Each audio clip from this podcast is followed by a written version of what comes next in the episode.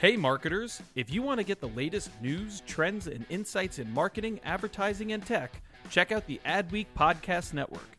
Learn from leading voices across media and marketing with original shows like Yeah, That's Probably an Ad, Marketing Vanguard, and Tech Magic with Cathy Hackl. Start listening now by searching Adweek wherever you listen to podcasts. Hey there, are you ready to elevate your personal brand or company? Meet Viral Growth, your one stop shop for video content and audience building. Imagine growing your brand organically on social media without the hassle of editing videos for hours. With Viral Growth, it's a breeze. They handle the brainstorming, scripting, and editing while you simply just hit record. And don't worry about your niche, they cater to everyone, from business and marketing to health and wellness. Are you ready to make waves in the social media realm? Visit viralgrowth.io and use code ADWEEK, that's A D W E E K, all lowercase and get 10% off your plan. My dad works in B2B marketing. He came by my school for career day and said he was a big ROAS man. Then he told everyone how much he loved calculating his return on ad spend. My friends still laugh at me to this day. Not everyone gets B2B, but with LinkedIn, you'll be able to reach people who do. Get a $100 credit on your next ad campaign. Go to linkedin.com slash generate to claim your credit. That's linkedin.com slash generate. Terms and conditions apply. LinkedIn, the place to be, to be. It certainly is a big bun. It's a very big bun. Big fluffy bun. It's a very big fluffy bun. Where's the beef? Some hamburger places give you a lot less beef on a lot of bun. Where's the beef? At Wendy's, we serve a hamburger we modestly call a single. And Wendy's single has more beef than the Whopper or Big Mac. At Wendy's, you get more beef and less bun. Hey, where's the beef? I don't think there's anybody back there. You want something better. You're Wendy's kind of people.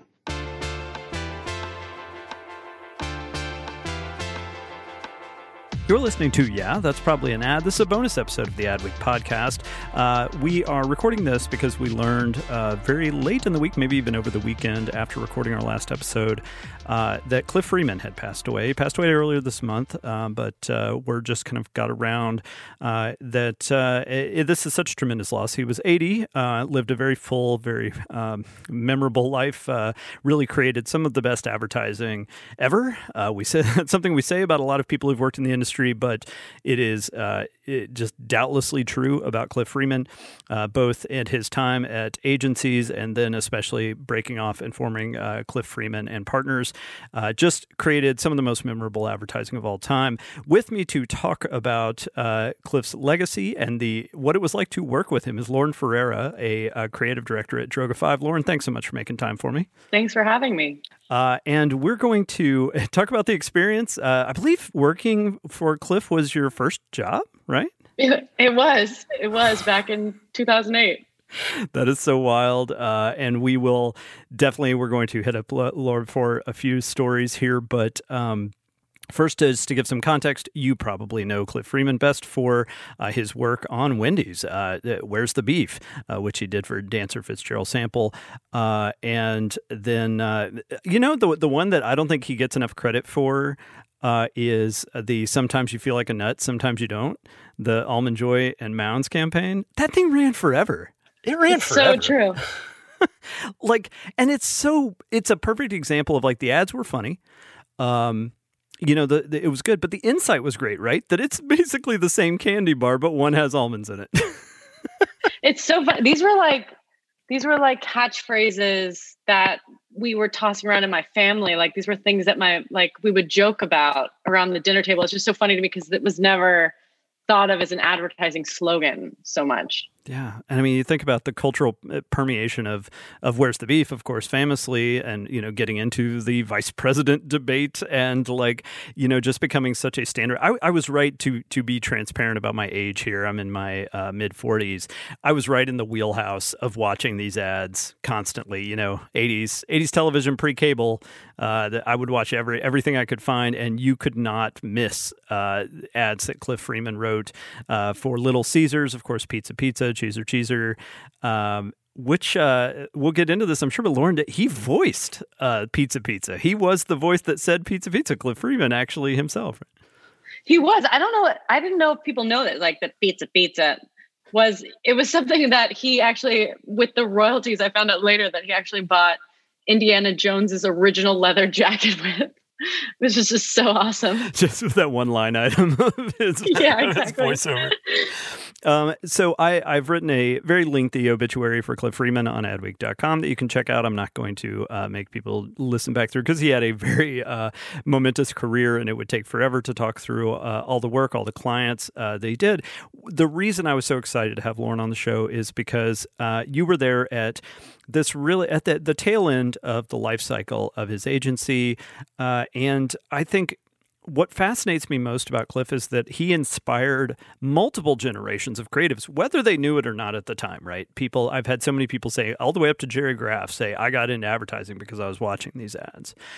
And you still see people today just kind of finding some of his older ads. Like I, I just went down the rabbit hole of his Phillips work uh, last night while working on this. There's so much out there. It's such a deep portfolio, uh, but it you know, and it's trickling down to where he inspires people like Gerry Graf, who then ends up training this entire new generation uh, through Barton F. Graf, through TBWA, and just the the ripple effects of Cliff Freeman's uh, approach are so long long-standing. On the other hand, on the other side of that coin, he had kind of an infamous reputation for not really adapting with the times. Was like a thing you kept hearing uh, back in those in the late 2000s. His uh, agency, uh, Cliff Freeman and Partners, closed. I believe in 09. It was kind of an unceremonious uh, closing. So First off, tell us about ending up there. Uh, were were you aware of the reputation of Cliff Freeman, of, of that this was the person behind all these famous ads? Uh, you were obviously very new to your career, so what did you know about Cliff Freeman going into that role? I knew the work before I really knew the agency. It, it was something, as I said, you know, I grew up with hearing these catchphrases. I didn't really register that this was from an actual agency. And then when I got the job there, at first I was just thrilled that my first paycheck was for something I would pay to do. Um, and then working with Cliff and seeing how much he was part of the work was really incredible. And and that was that was like one of these rare experiences where you actually get to present scripts in your first copywriter job to the guy whose name was on the door. So that that was that was really cool. Yeah, there. I'm sure everyone here who's worked at agencies or has worked with agencies knows that's that's a good and bad thing, right? like I worked, I, wor- I worked for a family-owned agency for uh, eight years, and there's you know on the one hand it's great having access to the the founder and having them there physically and the the kind of the morale impact, but also uh, I think some people feel that that can stymie creativity or that can stymie adaptation, I guess. Um, did but for you it was your first job so you probably didn't really know much better right? In the sense of it you hadn't had so many agency experiences that it was all that odd to run everything by the founder of the company.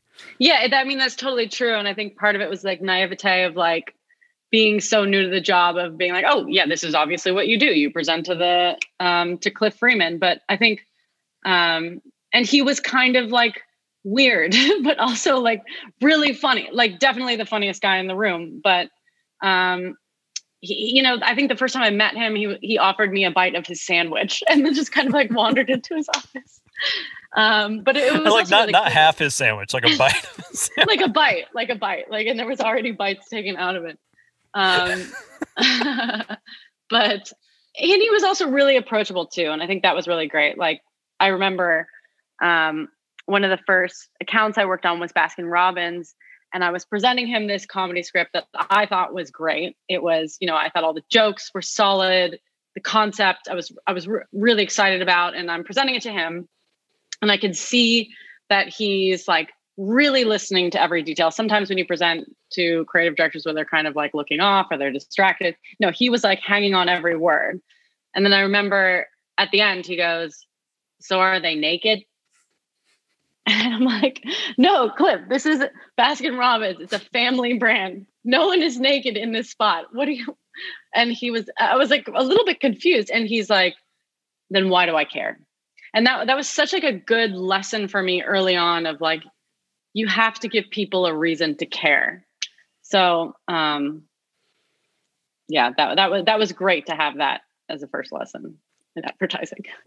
so you know in turn was he intimidating once you even once you got to know him i know everyone's intimidating like that when you first start but I mean, does that did that go away, and were you able to have a rapport with him, or was he always was it always really stressful to present lines to uh, to Cliff Freeman? I think it. I think he became more intimidating as I as I got to know him more. At first, you know, he's just like it. It was almost it was almost shocking the way that he was so approachable. And then he became more intimidating in that like i never really knew how he would respond or if i was if he was almost making it our whole conversation into a joke.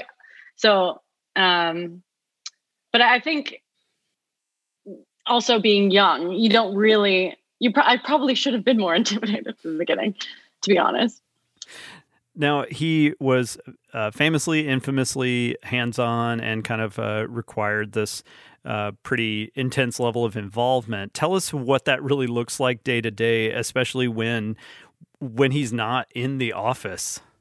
Yeah. So so as you said, I mean, you know, kind of um, a little bit of failing to evolve with the era maybe could have been a criticism, and he had slightly luddite tendencies.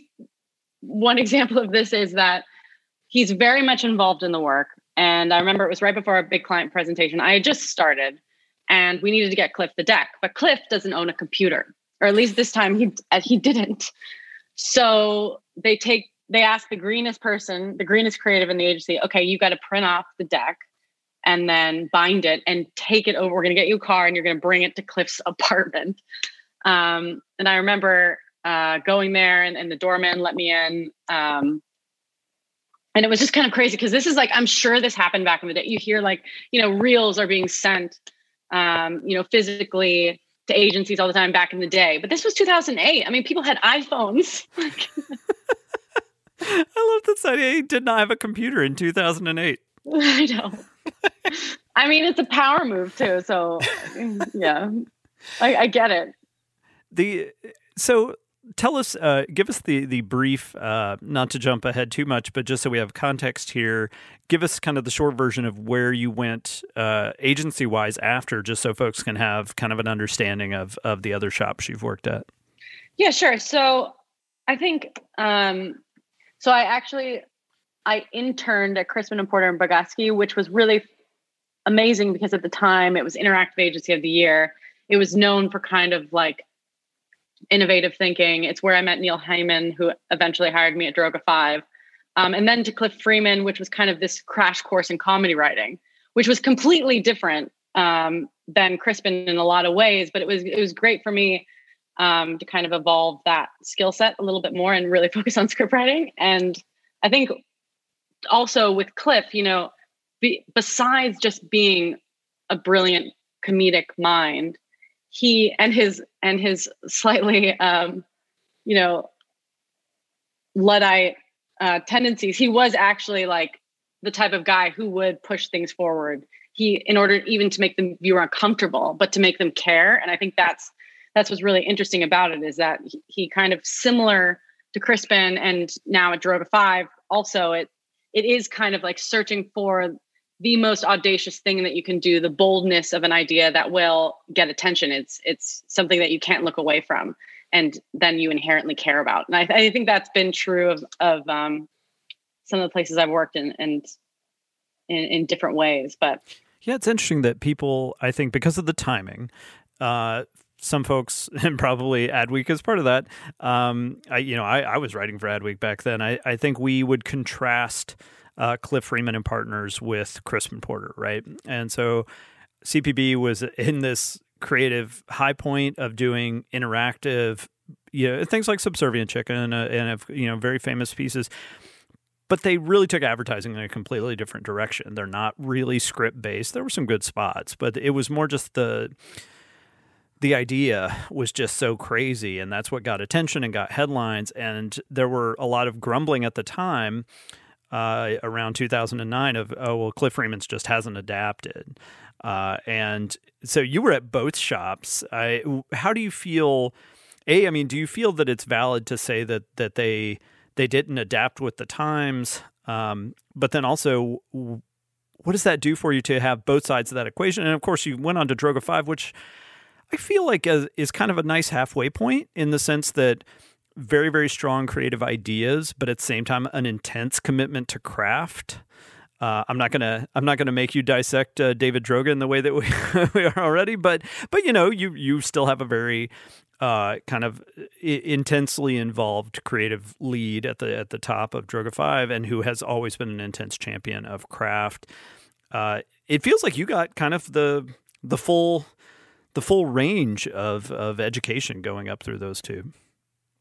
Yeah, it's interesting because I think at the surface level, you would say, oh, Crispin Porter and Cliff Freeman are very different.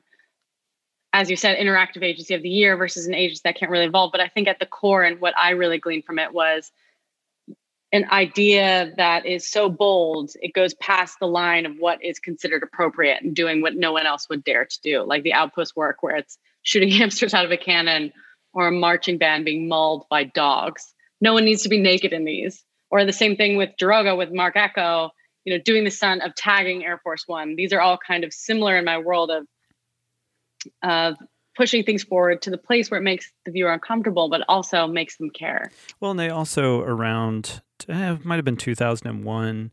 Uh, Cliff Freeman won a Grand Prix at Cannes for uh, their Fox Sports uh, regional uh, spots. Uh, it was a campaign that I, I, wish I could play, but kind of the joke is that no one's speaking English. Uh, you know, it's these sporting clips from around the world, and there's a, a, Turkish clip of a guy diving into dirt and just landing on the dirt, and then everyone scores him, and it's just the and it's this low lo-fi kind of. Um, you know, and that thing beat uh, Bear, like the John West Salmon uh, ad. I mean, one of the most iconic ads of all time and so it was real upset, but also just to know that Cliff Freeman was still knocking out bangers uh, like Grand Prix winners in 2001. I think I think it's easy to say, oh, one of the best copywriters, one of the best agencies of the 80s and early 90s.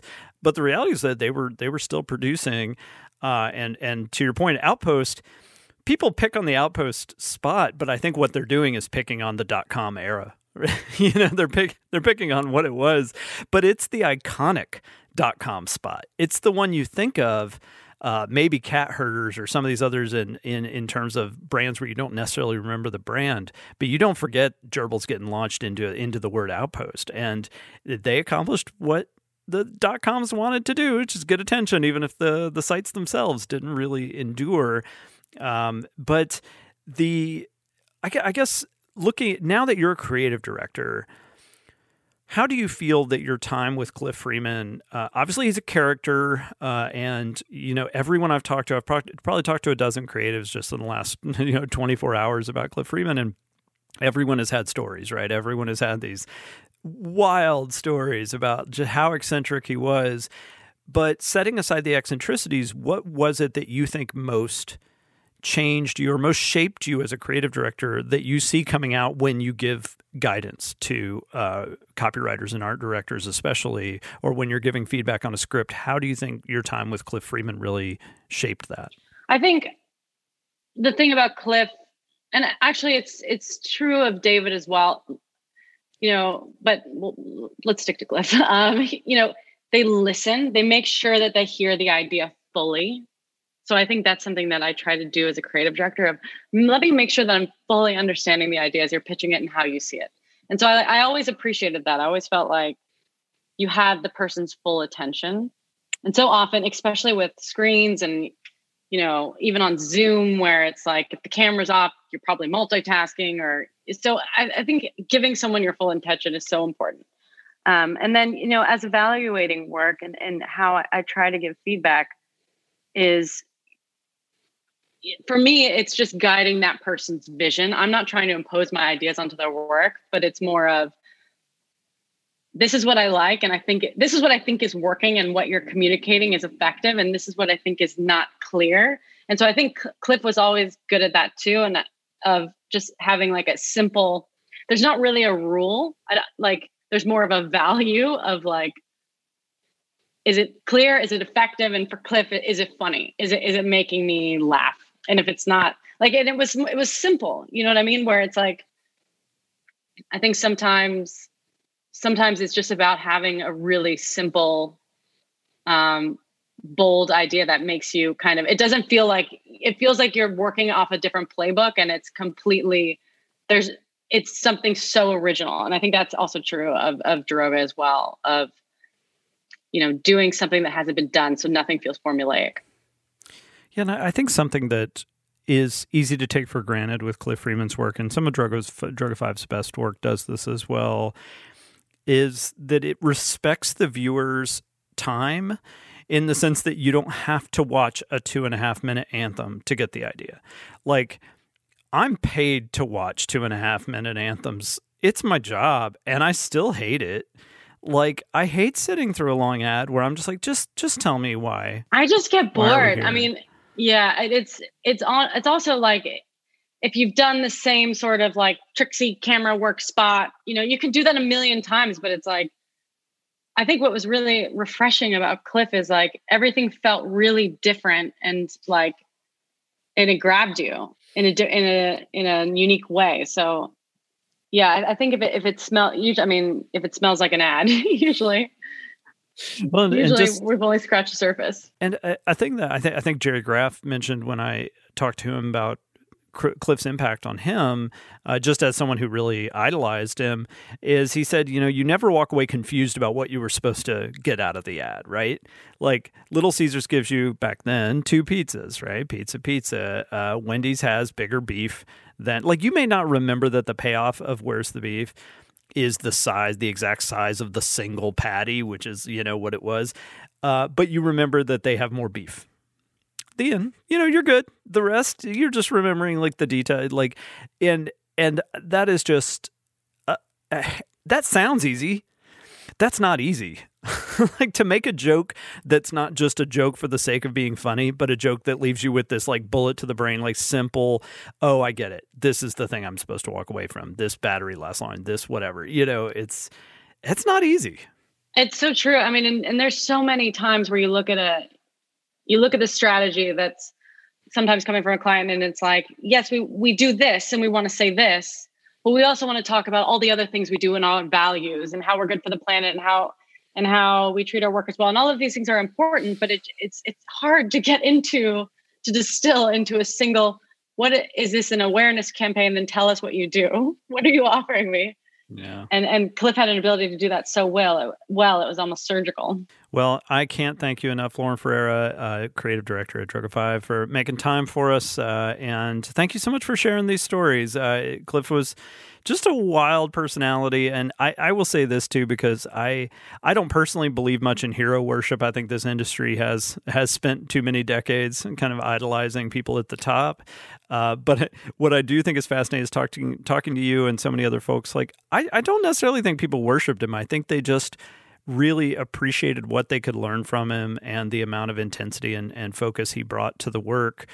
Um, but you know, no one no one had this uh, deified perspective on him, and I think that's great. It seems like he kind of wore his humanity on his sleeve, and you know, the stories I would hear about him losing his temper and stuff. It's just it's all understandable. It's not like who is this weird cryptic alien? You know, it's, it sounds like he was a pretty multifaceted, multifaceted, and you know, just really kind of uh, put everything out there guy. So it sounds like it was a wonderful experience for you to get to start your career with him.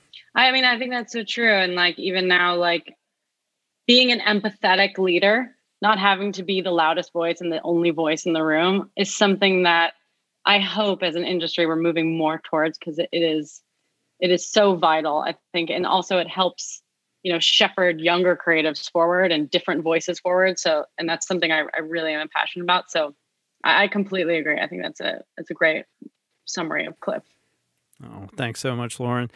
Our theme music is by Home. Uh, this uh, bonus episode was uh, produced by me, David Griner, and edited by Lane McGivney. Uh, we'll be back with our regularly scheduled podcast next week. Talk soon.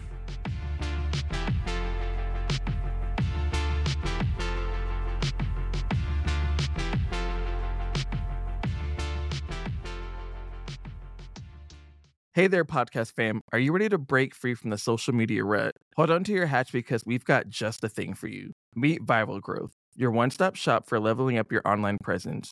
Whether you're a personal brand or a company, they've got the tools and know how to take you to the next level. With Viral Growth, Forget about those endless hours of video editing. They handle everything from brainstorming to polishing your content so you can just focus on being awesome. And guess what? We're hooking you up with a sweet deal. Use code ADWEEK for 10% off when you sign up. Ready to take your social media game to the next level? Head on over to viralgrowth.io and let's turn those digital dreams into a reality.